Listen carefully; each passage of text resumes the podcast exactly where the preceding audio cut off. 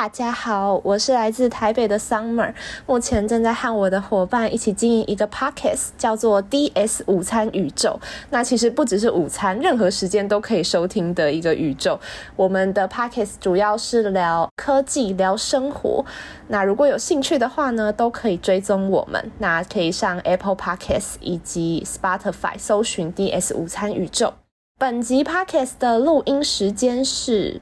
台湾时间九月三日周日晚上十点半，新闻会随着你收听的时间有所改变，那就让我们开始吧。US 台湾 Watch，美国台湾观测站，台美关系下一站，新闻加料，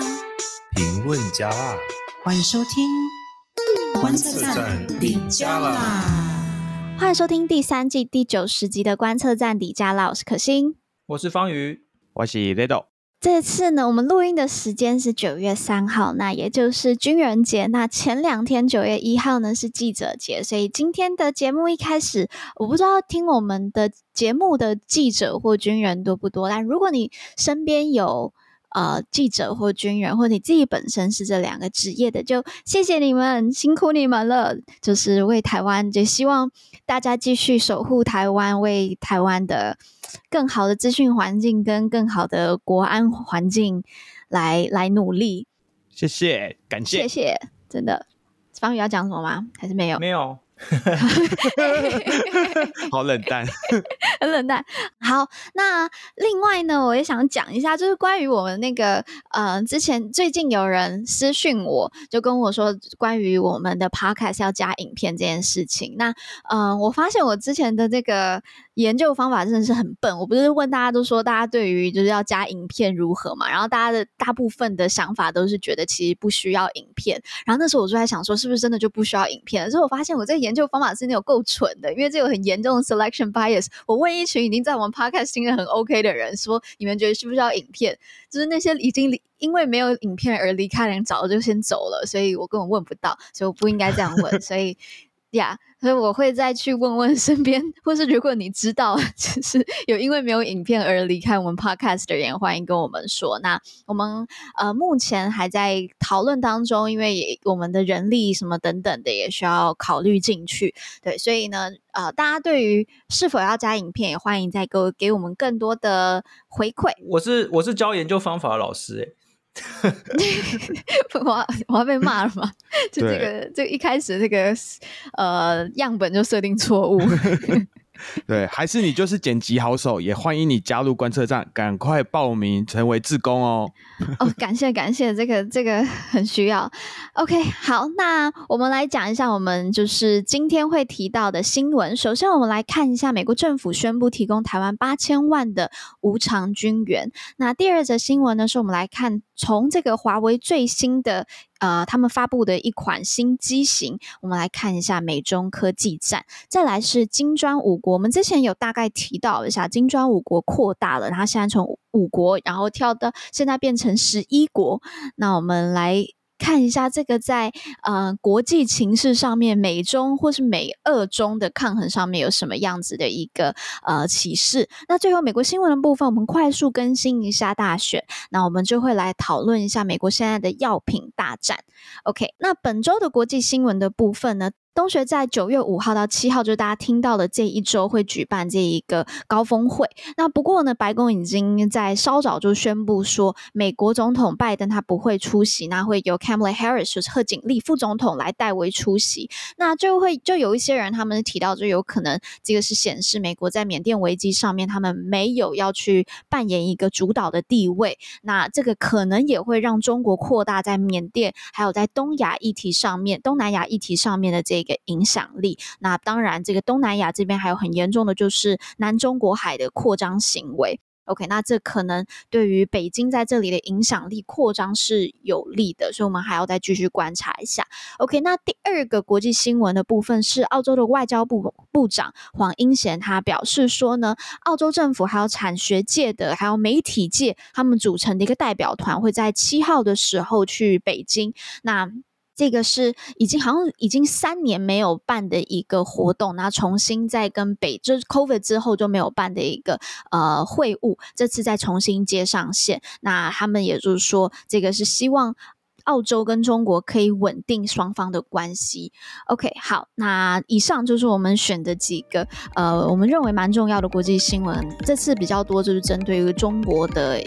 国际影响力啦。好，那我们就进入到我们的第一则新闻。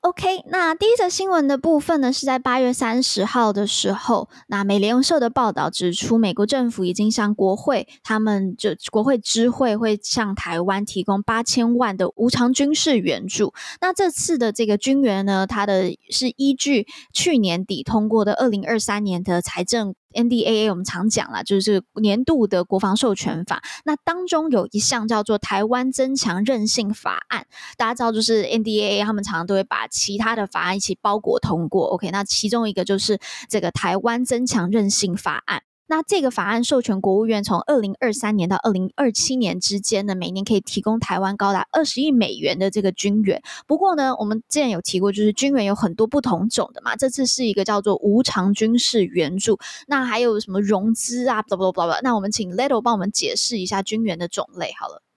对，就是其实这个军援呢，它可以分成两种。那一种呢是授权美国总统可以动用的这个总统拨款权，叫 Presidential Drawdown Authority。那这个呢是用来对盟友进行援助的。美国总统拜登他已经在七月二十八号首度宣布动用这一个总统拨款权，那总共的这个款项呢是三点四五亿美元，那这个折合台币差不多是我掐指一算算不出来。那第二种呢 是对外军事融资援助，叫 Foreign Military Financing，就是 FMF。那这个又可以分成是无偿的，还有就是需要呃还款的这种融资贷款。那这一次的这个军援呢，就是这个 FMF 的部分呢是无偿的军援。那这这所以这个东西其实是一个非常大力的支持。那另外的话也推荐大家去听，就是这个呃军事专家 Tony Hu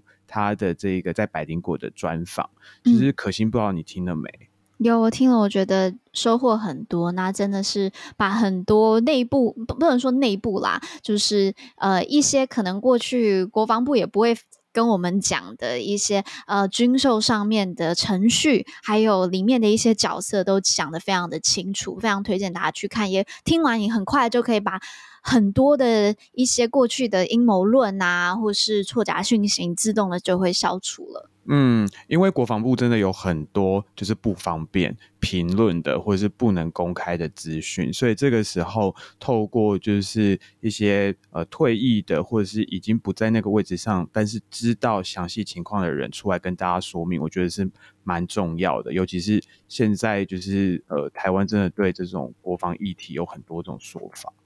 诶，其实那个说到百灵果，我发现这一集这个 Tony Hu 先生的这个专访引起。非常有趣的一个反应哦，就是我看到在呃这个社群媒体上面转贴的人有两种截然不同的反应，一种反应就是说、哦、啊这是百灵果啊超讨厌的啊，然后开始大家一直骂一直骂，就是狂骂，就说啊这个主持人怎么这样子的？哎，可是这个 Tony Hu 讲的很好，就是有一种 反差，你知道，就是因为因为蛮多就是台派讨厌。百灵果对我，我就是想要讲这件事情啊，因为我最近在一些演讲的场合哦，就是有讲说，哎，就是大家你如果要争取任何人的支持哦，没有人用骂的，你知道吗？就是用骂的，别人是不会支持你的。所以其实就是说，呃，我们现在社群媒体是一个高度分众化的这个时代，就是说每一个呃平台或者每一种接收的方式都有很多不同的群体，很多人现在就是狂骂。比如说百灵国或者某一些主持人，我觉得是呃效果会很有限，因为你在骂的都只有在你自己的这个群体里面会接收到。但事实上，嗯、即使是像百灵国，你不喜欢这个主持人也好，但是他们的这个邀到的来宾的确是蛮多元的。那呃很多时候这些内容也是很值得去推广的。那我就觉得呃大家不要 就是想太多，就是。这些明明是很值得分享的内容，那就应该要把它分享出去啊。嗯、我觉得，yeah, yeah. 我觉得，因为像那个 Tony Hu，他里面讲到，因为他是退休的这个之前从事一些像直接跟军事武器的买卖有关嘛。他是雷神嘛？他之前在对，他现在已经退休，那他就可以讲很多内幕，你知道？而且这些内幕是可以直接的打破我们很多的那种以美论，然后打破很多那种军事的谣言。嗯嗯、比如说，我印象很深刻，就是说。很多人就说啊，你看这个美国给我们台湾这些军援，或者美国卖台湾这些武器，一定是一大堆油水啊，有很多人贪污啊什么。结果他就直接讲说，没有，美国人标价都是明码标价，标一块钱就是一块钱，三亿元就是三亿元，没有任何的什么上下其手的空间，因为他的那个什么程序就是这样子。所以这是直接的第一手的这个经验。那如果说有些人，我们有些人还在这边讲说啊，我不喜欢百灵果，所以不要推这个东西。那是不是就失去了一个就是打破这种以美论的这种机会？我觉得这这是比较可惜的部分。那那回到这个这次这个无偿军援来看哦，就是说，这是美国提供的这 FMF，就是 Foreign Military Financing，它有两种，一种是等于是一种要还，一种不要还啊。这一次通过了这一笔是不用还的，诶、嗯，总共是八千万美元，对不对？就是这一次通过了这一笔，那其实就是说，接下来几年内有好几笔哦，会一笔一笔的这样继续通过。这个的意义是什么？这个意义其实就是要加速，就是让台湾的这个军事的准备加速。因为，因为如果说我们在按照过去的那一种，呃，慢慢的通过这个军售的这种状况的话，就是会比较慢啊。就是说，美国那边也要再重跑一次流程，我们这边也要跑一次流程，整个会比较慢。所以这次等于就是直接由美国直接先通过，大概是这种状况。嗯哼。那这个美国国会里面会有很多的吵架，他们在吵什么？他们在吵的就是说。这一次要多少？下一次要多少？然后有多少钱是要还？嗯、有多少钱是不要还？很合理啊，因为他们财财政也有限啊，也不是什么东西都可以。每一个国家都是这样嘛。那那、嗯、我觉得每次很讨厌，就是说在台湾就会看到很多那种媒体就会乱写，就说你看啊，美国现在不想要给台湾钱啊，怎么样？我觉得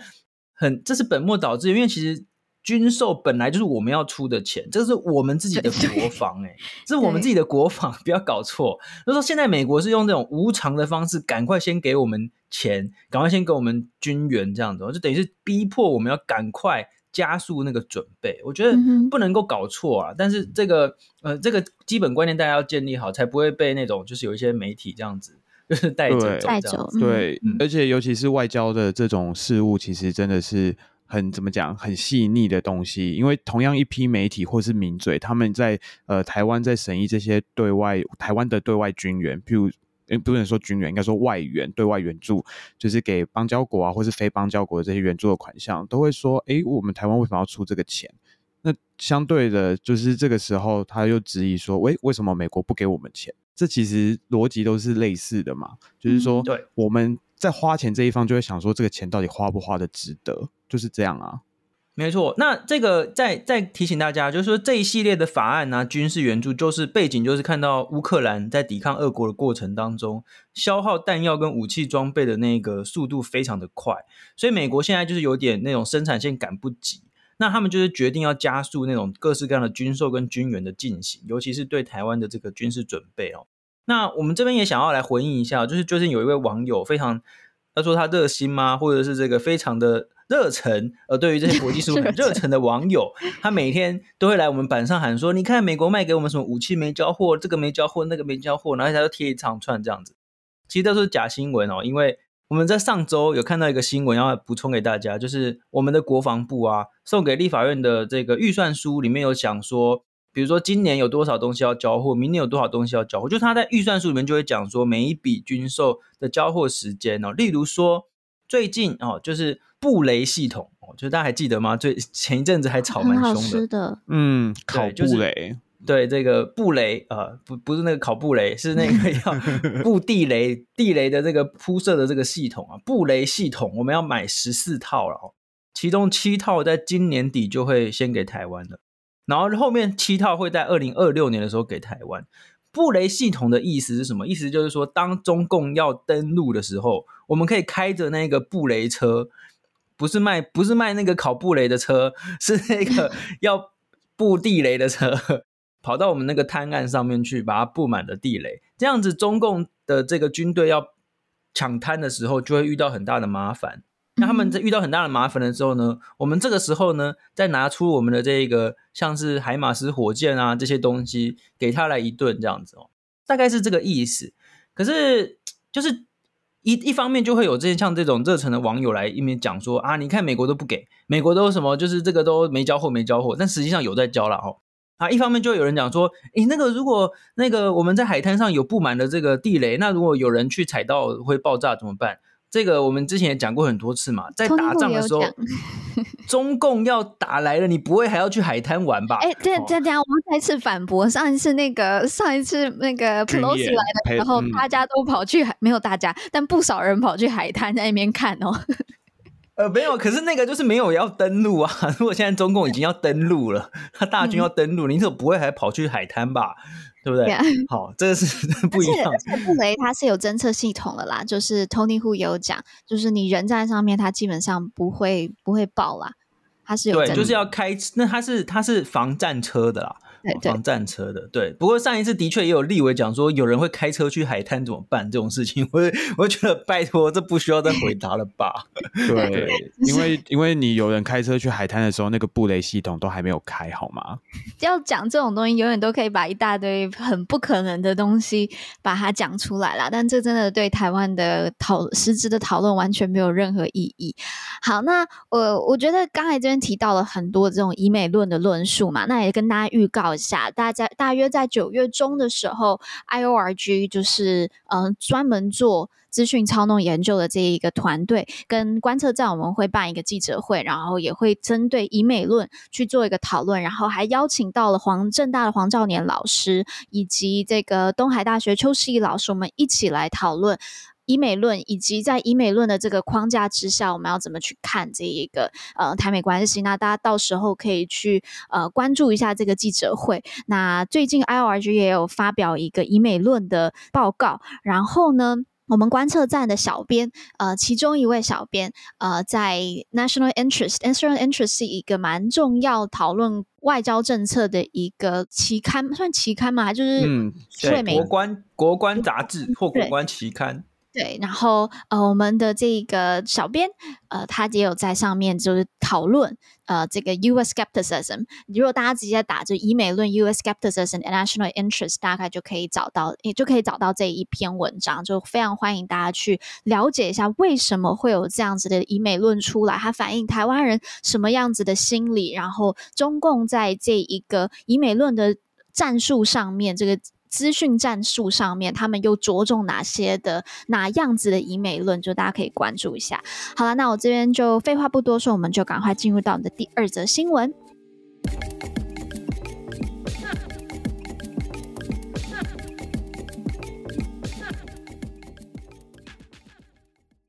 OK，我不知道我们有多少的听众。在关注下，诶，先应该是下一周九月十二号要推出的这个 iPhone 十五。那但是呢，最近呃，iPhone 的这个关注度好像有被抢走一点的，是被被谁抢？就是华为，他们在二十九号，他们无预警的发布了这个叫 Mate 呃 Sixty，他们一个新的 Mate Sixty Pro。这个新的手机，那这个手机亮相的时候，刚刚好，也就是这个美国商务部部长雷蒙多他正在访问北京跟上海，然后这个访问也还蛮蛮高调的啦。OK，那为什么我要来讲这款手机？请 Little 跟我们讲一下好了。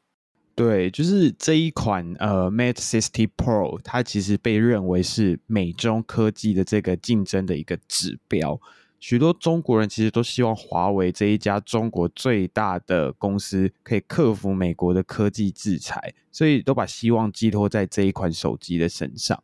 那这一款手机到底有多厉害呢？为什么厉害呢？哦，我们现在没有要卖手机，但是如果 Mate 60 Pro 你们要呃抖内的话，先不要不要不要换为华为，不要不要不要了，先不要。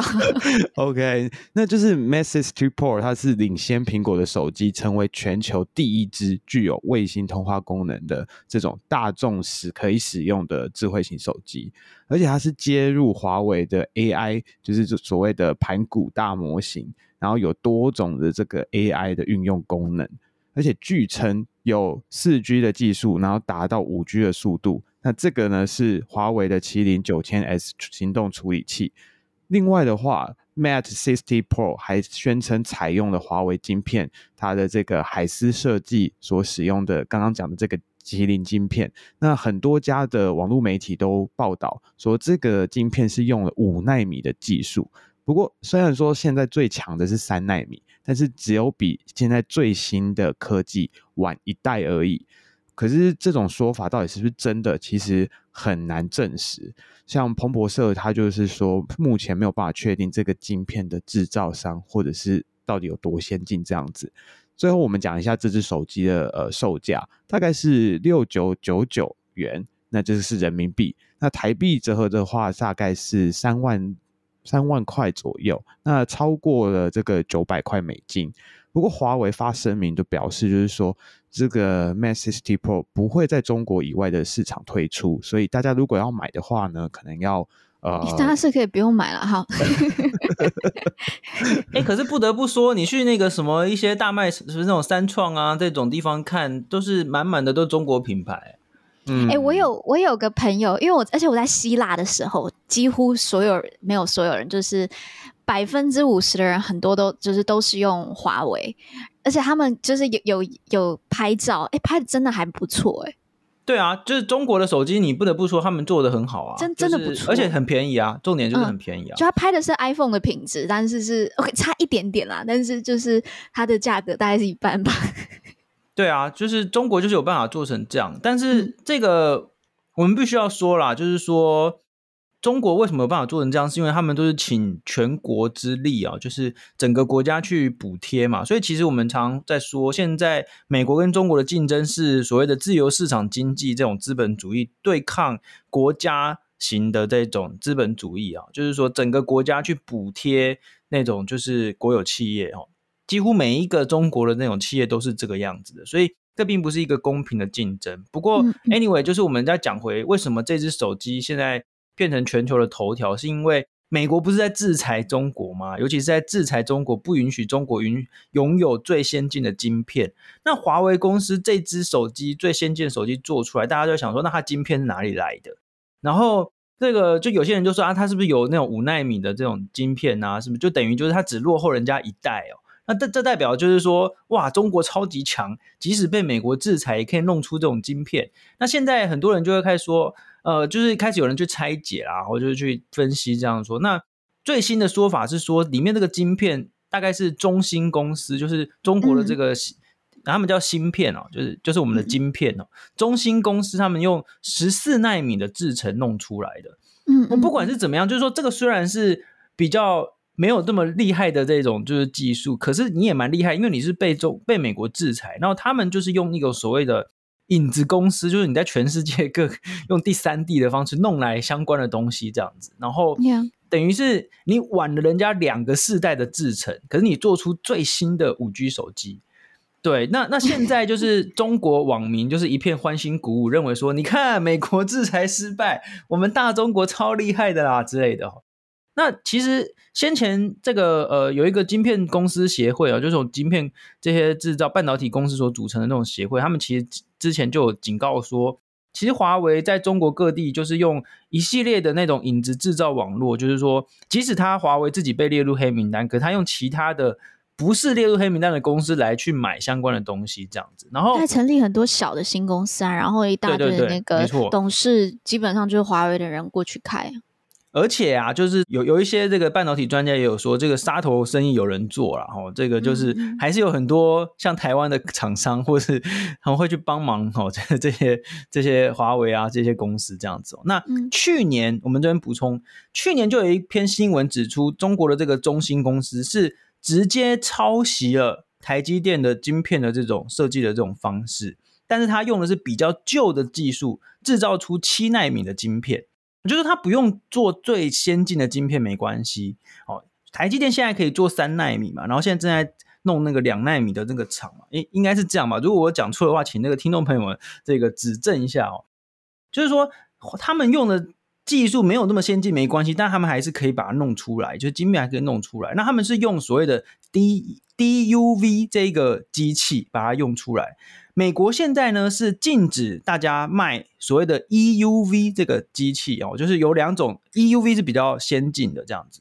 那荷兰的这个半导体出口呢是在九月一号的时候才有一个新的规定，就是要呃加入荷兰加入了美国跟日本的行列，嗯、就是这个艾斯摩尔公司禁止出口新的这个机器这样子哦。那但是到年底之前还是可以卖 DUV 哦，OK，也就是说他们还是可以用 DUV 来制造出一些比较没这么先进制成的晶片，然后把它拿来弄在新的手机上面。其实这个。嗯还蛮厉害的，这说实在真的是蛮厉害的。嗯，根据中国的海关数据显示，今年呢、啊，就是到前七个月，中国从这个荷兰进口了二十六亿美元的这个半导体的设备，就是我们刚才说的这个 DUV 还没有被禁的这个 DUV，已经超过去年一整年的总和了。这样子哈，等于是他们开始在囤积这个制造晶片的设备，这样子。那所以说，其实中国上有对策，下有这个呃不，上有政策，下有对策啦，就其实也是真的是蛮厉害的。我我我讲回到一下这个科技战，我觉得帮大家补充一下，就整个脉络好了。就是其实科技战的序幕可以等于就可以说是华为。慢慢的把它掀开来的嘛，就是二零一八年最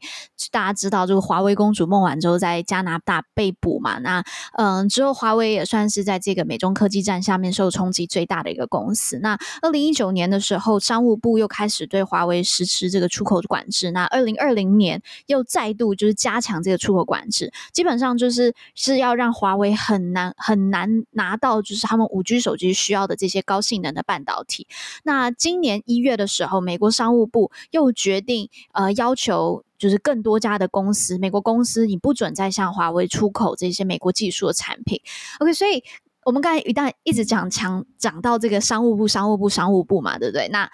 一开始也有提到，就是说现在华为就是试出，就是发表这个手机的时间刚刚好，就是商务部部长雷蒙多去访中的这一个呃时间。所以他在这个时间发布这新手机也是蛮有趣的，呃，那其因为商务部就基本上面就基本上就是算是制裁华为，或是像之前呃美国硬碟那个大厂那个 Seagate，他们有违反这个出口禁令，然后也是由商务部去调查去处理，所以就基就是这一些去处理华为的这些问题都是商务部在做。然后像刚才呃方宇有提到，就是他们有可能会成立一些华为会成立一些子公司嘛，然后让子公司好像就是。去洗它的洗品牌这样子，那这个商务部也已经有在调查这些事情，所以呃，再加上就是现在又是 iPhone 要去推出的 iPhone 十五要推出的时间，所以好像真的就有一点在这个时间，特别在这个时间点把这个手机发表出来，好像是一个宣示性的反驳掉，或者去。抗衡这一个呃商务部的这一些行动，然后也去因为美中竞争，美国的一个非常大自由市场的一个最大的最强的就是 iPhone 嘛，然后也去跟他好像是有点较劲的意味啦。那我们看一下，就是刚才讲了这么多对华为的制裁，到底对它的影响是对华为的影响是什么？那在二零二二年一整年，华为的全球销售是六千四百二十三亿元，呃，相较前一年，它只有增加了不到一趴，是零点九趴。那今年二零二三的首季的这个销售收入是去年就跟去年同期去比，就零点八 percent 的成长，就非常这个成长非常低啦。那呃，再加上现在中国的经济也蛮糟的，所以就大家真的是，就华为真的是有受到这些禁令的影响，然后再加上现在中国经济很糟，所以可能真的很多人把这样子美中科技战，然后中国战胜美国的这一个期望寄托在华为上新出的这个 Mate 呃 Mate 60 Pro。不过总体而言，我们还到底这个是这个 Mate 60 Pro 是不是真的可以去显示说中国可以？透过这一些弯道，呃，或者这些小的方式去绕过美美国的这一些制裁，我们还要再继续关注，因为华为对于这只手机的一些晶片的资讯，还有销售的确切资讯，都还没有完全的很公开。那例如说，他刚才我们有提到，就是他使用的这个晶片嘛，就为什么大家要在那边去拆解，然后到底是用哪一家的晶片，这些都。没有公开的，所以现在大家还在还嗯，我觉得还可以注意，就是说它其实它的成本应该会非常的高，可是它也应该不会有公告这种、啊、这样的资讯啊。对对对，而且他们这一次它，因为华为手机之前都还蛮贵的嘛，这一次的价钱是非常以华为来讲超贵的，它到台币三万诶。对华为的手机来讲是很贵的。所以到底它这如何反映他们的成本？这可能真的是要等后续呃更多专业的人员去拆解、去溯源，我们才会知道。那观测站也会帮大家去更新。OK，好，那呃，所以这部分呢，就大家再关注一下。那我们也请 Ledo 帮我们。补充一下，雷蒙多的这个美国商务部部长访问中国的这个旅程。对，没错，就是在这个二十七号到三十号，雷蒙多呢，他接连访问了北京、上海，然后和这个中国国务院总理李强，还有中国的商务部长王文涛这些官员会晤，啊并且拜访了当地的这些美国企业领袖，还有教育机构。雷蒙多呢，在回国的记者会上面提到，他说，虽然这个星巴克、迪士尼、纽约大学分校等等这些是例子，就是说，呃，美国和中国还有很多的交流，就是商业啊、文化啊等等这些领域的商业交流可以做，可是呢，美方依然会继续在这个竞争的这种不公平的环境里。去替美国的企业还有员工发声，因为他说他这一趟就跟中方提到，就是这种滥用政府补贴啊，或者是对美国的企业突击搜查，然后去窃取智慧财产权这些问题。他说他就是直接的跟中国官员表示，对，就是讲这些点。那雷蒙多他还证实，就是有当面向中方提及自己的电子邮件被中共骇客入侵的事件。他说，哎，这类的行径。在我们试图稳定关系、增加沟通管道之后呢，这反而会侵蚀我们彼此的互信啊，会侵蚀信任这样子。我觉得雷蒙多就是很想要告诉美国，就是我我凶的东话还是有讲哦。就没有就是对中国太好，呃，但我快速回应两点好了。他刚才讲到 NYU 的上海分校嘛，就是嗯、确实 NYU 的上海分校一直在疫情啊或者什么就就都还在，然后也算是一个呃，还还是蛮多人挤着想要进去 NYU 的上 NYU 上海，但大家也别忘了 NYU 在全世界各地。就是都有我们在布拉格啊，在阿布达比啊，在世界各地都有我们的学校，所以呢，就是 上海其实听说有在缩编的样子，然后蛮多的老师决定从上海离开了。呃，这至少是我两年前，呃，不是去年参加呃校友会的时候听到的一些消息，所以。嗯，这可能也没有他想象的中的那么的美好。那我相信雷蒙多也是一定有碰到很多的压力啦，就是他必须要去控制这一个美中之间商商务上面的这一个对世界的冲击，但是同时要去要求中国改变，但又知道中国不太可能改变。OK，所以呃，我们就继续看着事情怎么去演变吧。好，那我们就进入到我们的第三节新闻。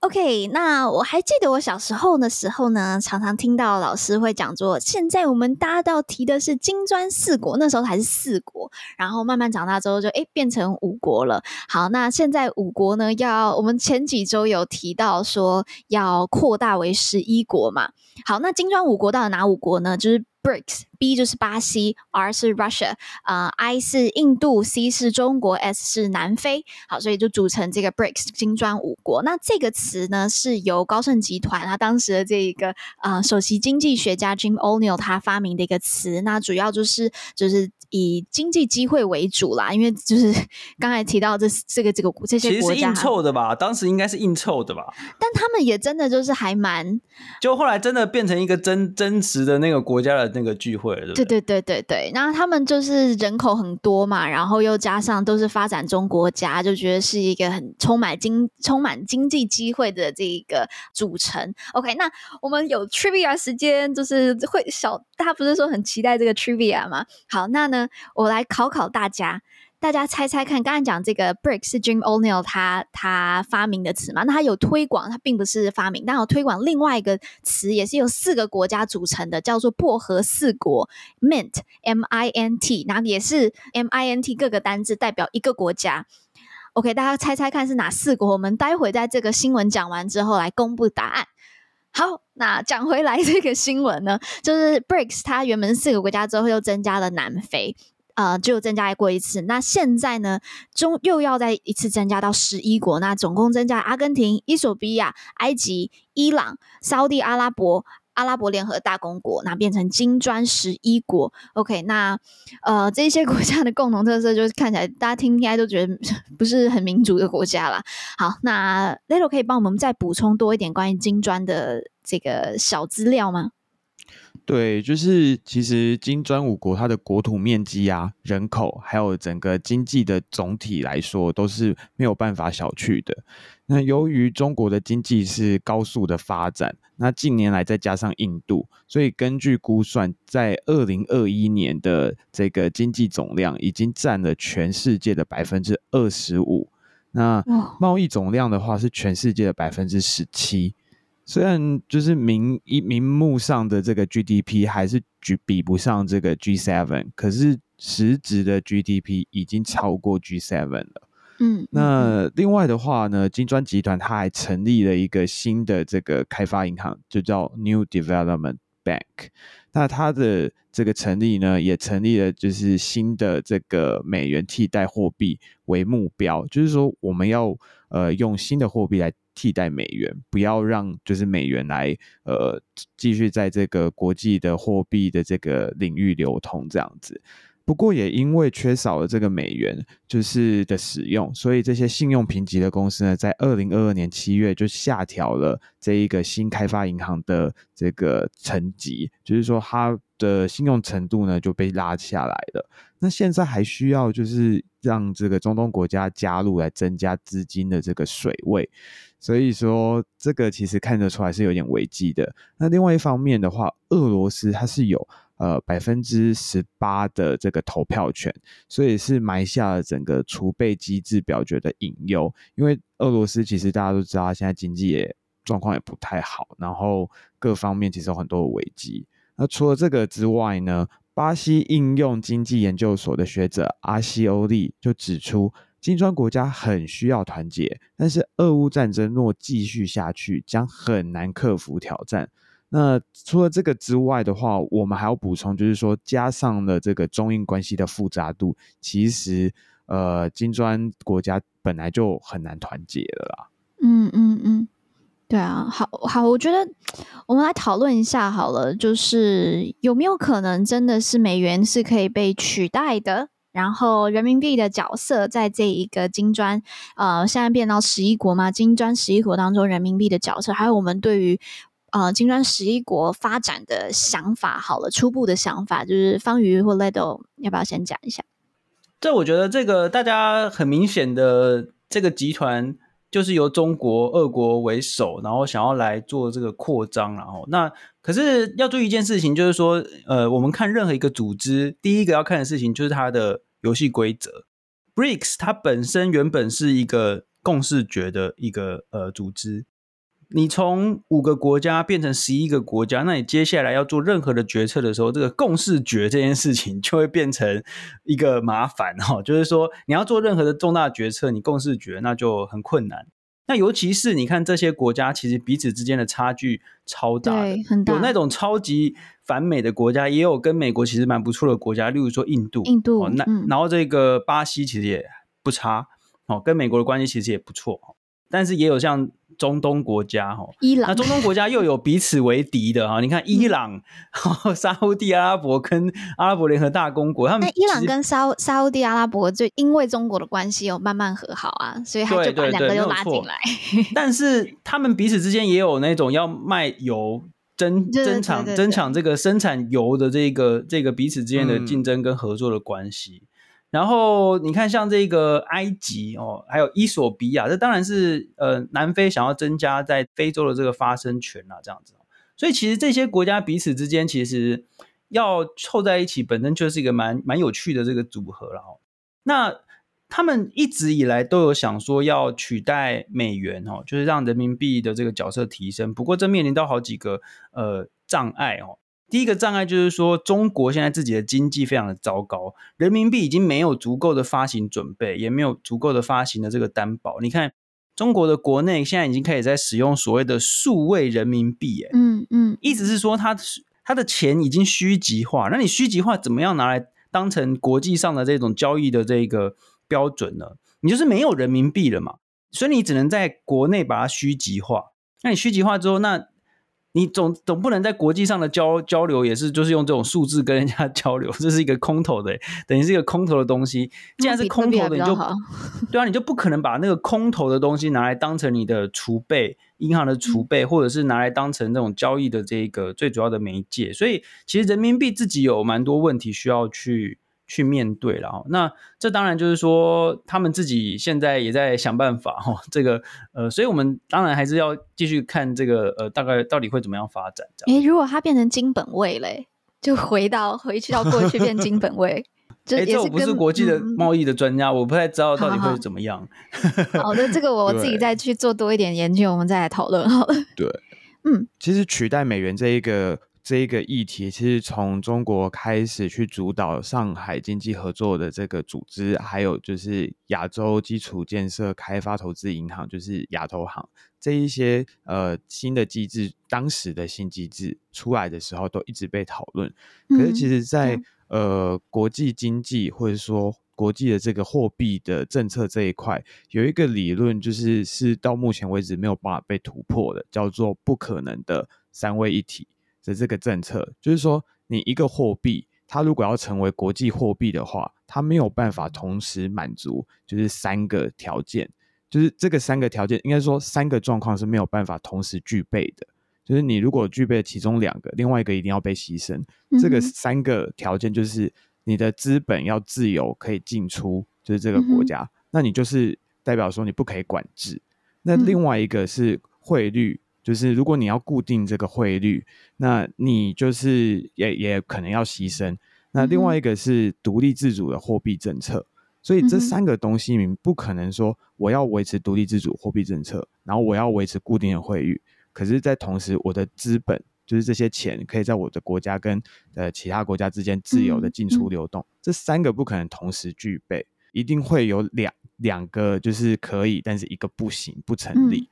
所以这个东西，光从就是人民币的角度来看，它固定汇率是它一定要的，它不想要让人民币变成是浮动的汇率。嗯，嗯，那它也想要是独立自主的货币政策。所以这样子的话，就变成说，那呃，中国没有办法让资本自由的进出中国。所以，所以这些东西是绑在一起的。从这个角度，现在就是越听越复杂。但是总而言之，就是目前没有任何的呃货币可以去打突破这个问题，然后去取代美国的这个美元的地位。除非像可心说的金本位，我觉得可能有可能可以吧。但这样就是就是像刚才提到，就是中国它如果想要持续它的这样高度的控管控力的话，那基本上它。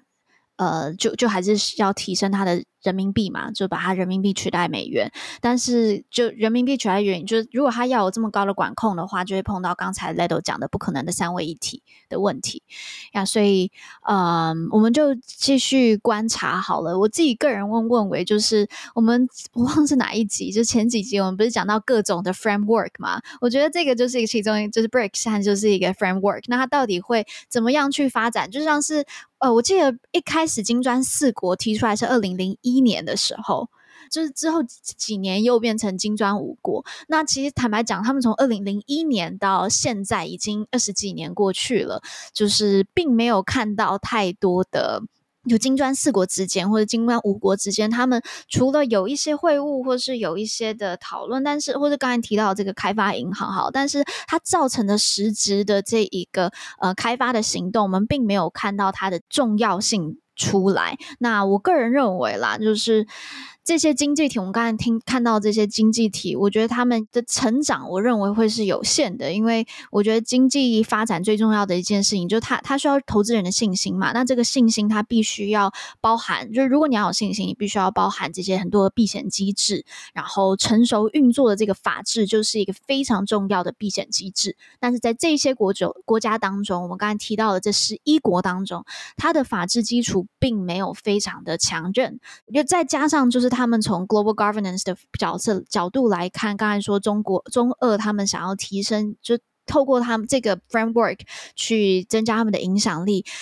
我个人认为，就像刚才方宇讲的，这些国家各自之间都有一大堆的角力，光中国跟印度之间 就是很大的一个问题了。嗯、那所以我觉得他们之间没有互信，再来他们之间的差异很大，然后各自的这个法治的程度又不高的情况下，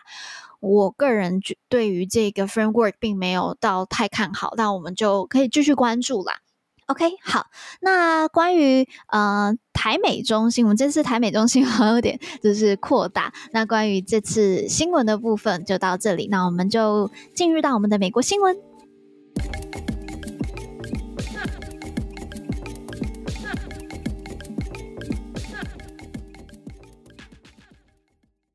好的，那美国新闻的部分快速帮大家更新一下，就是两个大选事件。就是第一个是 DeSantis 迪桑特，我们上次说他在那个共和党的初选辩论表现的并不是太好。那他的这个他现在 Super PAC 就是他找钱的这一个政治行动委员会，呃，超级政治行动委员会，就代表他的那个钱是无上限的。那他现在就是。推出了这个超级紧急紧急的请求，就是需要请他们这些大 donor 给他们抖内啊，对，所以他需要，我需要黄金，我需对，请给我黄金，他现在有点有点需要人帮他。OK，那这是 dissenters 的部分。那再来呢，这一周有一个重要的事情，就是之前 Jan 6。的就是国会暴动事件，那是当时的极右翼组织 Proud Boy 的两个两个成员，然后呃，因为涉嫌去阻闯入国会，然后企图阻碍这一个确认拜登胜选的这一个过程，那他们被控是共谋暴乱罪。那这呃这一周呢，已经确定了，就是呃应该说上周啦，上周四就确定宣判，就是一个人是十七年，然后另外一个是判刑十五年呀，所以就是。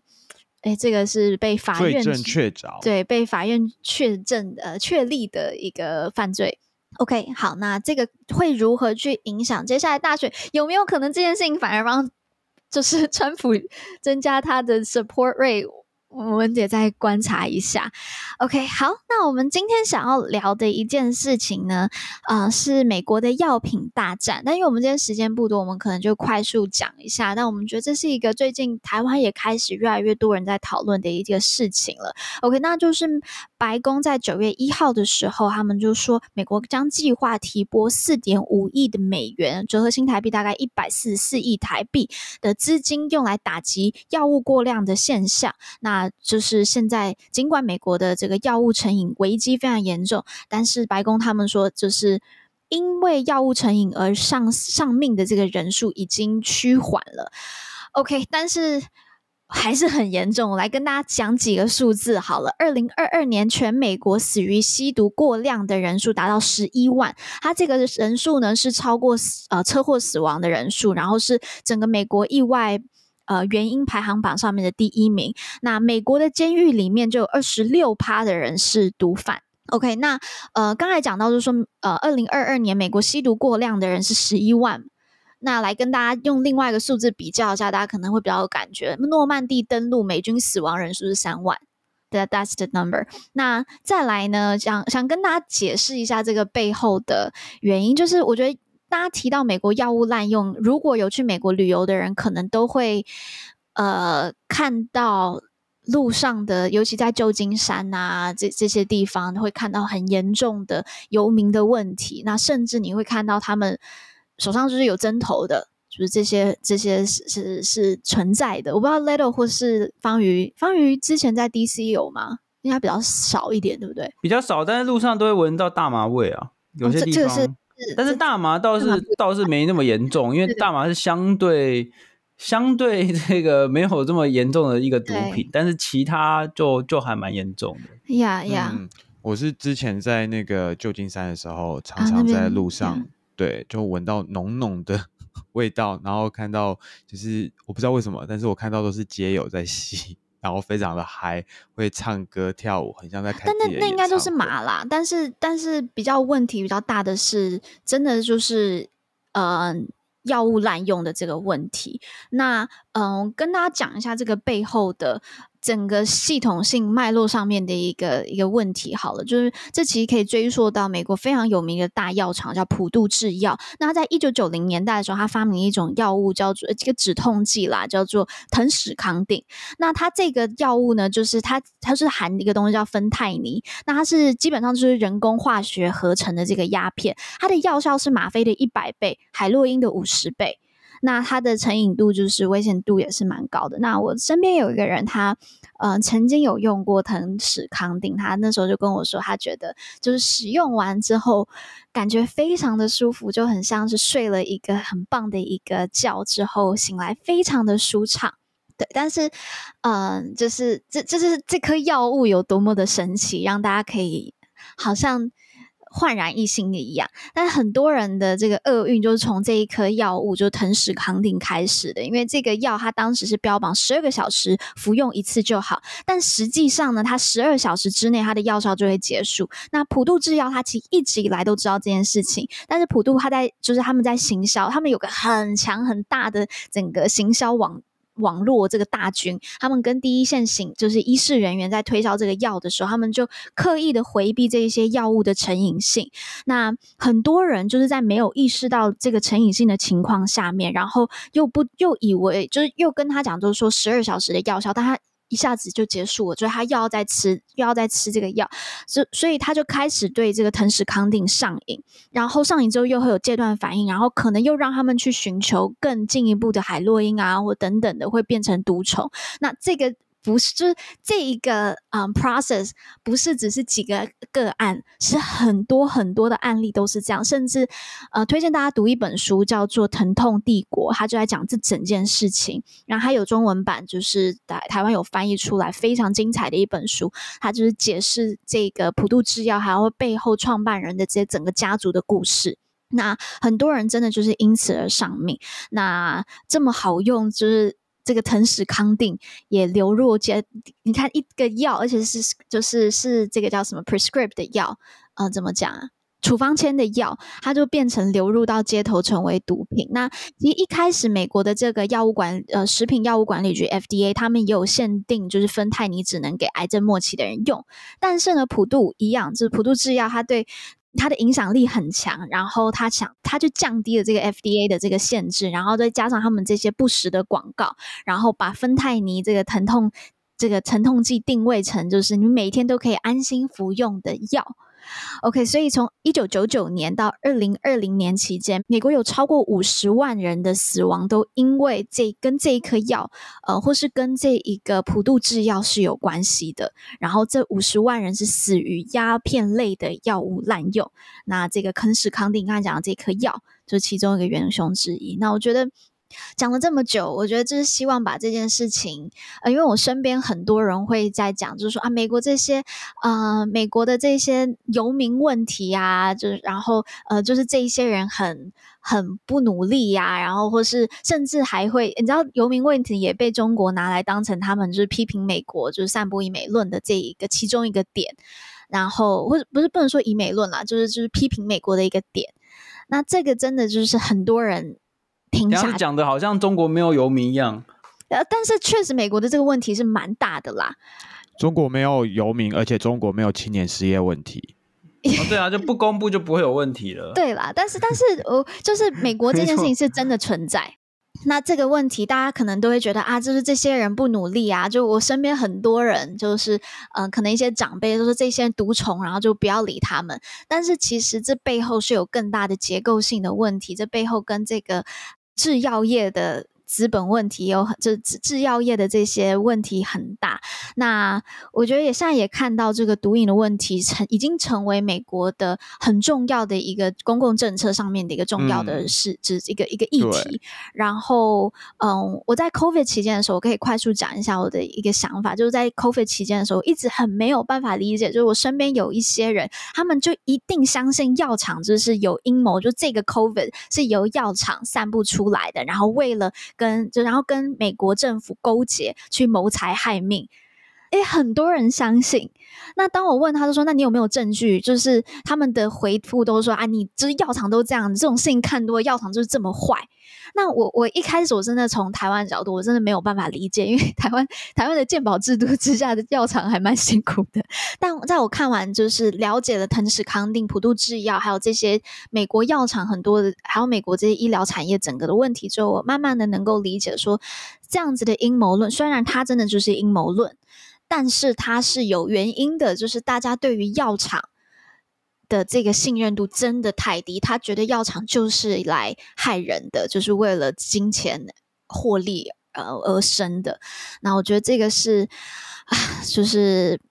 美国现在真的需要好好去解决的一个问题。那当然，中国在这个角这个在这些事件上也有一个角色，因为呃，就是芬太尼的这一个制造，在中国是很多是来自于中国的。但是其实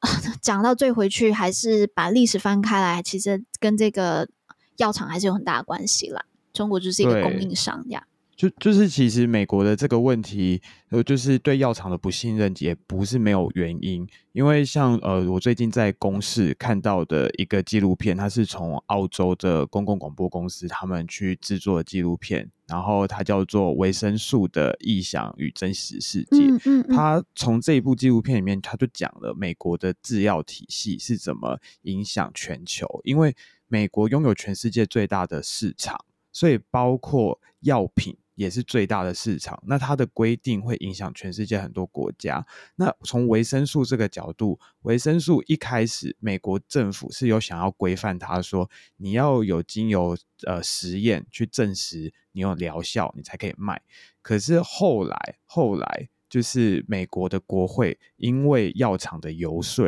而通过一个法律，是无限期的禁止美国政府，就是禁止美 FDA。就是去检验这些药物，因为原本 FDA 一直想要提法案去把这些东西都纳管，但是药厂就是游说国会，而且就是授权，就是说无限期，反正呃这个维生素这些东西都不是药品，就不被归类在药品，所以 FDA 你不可以管，然后你就是 back off，就是不要管。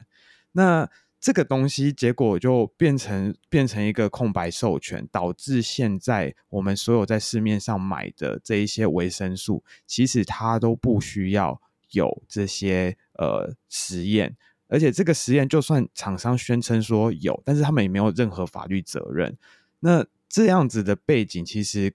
就是造成很多美国人对于药厂，就是这个跟民主之间的这些制度的信任度都下降啊，嗯嗯、然后甚至也造成就是大家可能会在一些美国的好莱坞的电影或是影集里面就看到说，呃，这些毒虫就是都会说啊，就是他要去呃别人的家里偷什么止痛药或者是什么从亲戚就是开的那个药方，他要偷来用，就是那些有有有药瘾的，然后大部分都是。就是对止痛药有成瘾，其实这个也是一个怎么讲，一些一些实际的例子啦。嗯，好呀，那还是啦，就是推荐大家去看这个《疼痛帝国》这本书，那故事真的非常精彩，那也是把这一个议题的深度。然后他对美国的影响，这个药品大战，这个芬太尼大战，嗯，把它解释的很清楚。那这真的是美国现在碰到的一个很大的问题。那呃，今天跟大家分享。好，那在我们最后、最后、最后的时候，来帮大家解答一下，我们刚才在金砖十一国的这个新闻当中有问大家，那请问薄荷四国 M I N T Mint 是哪四国？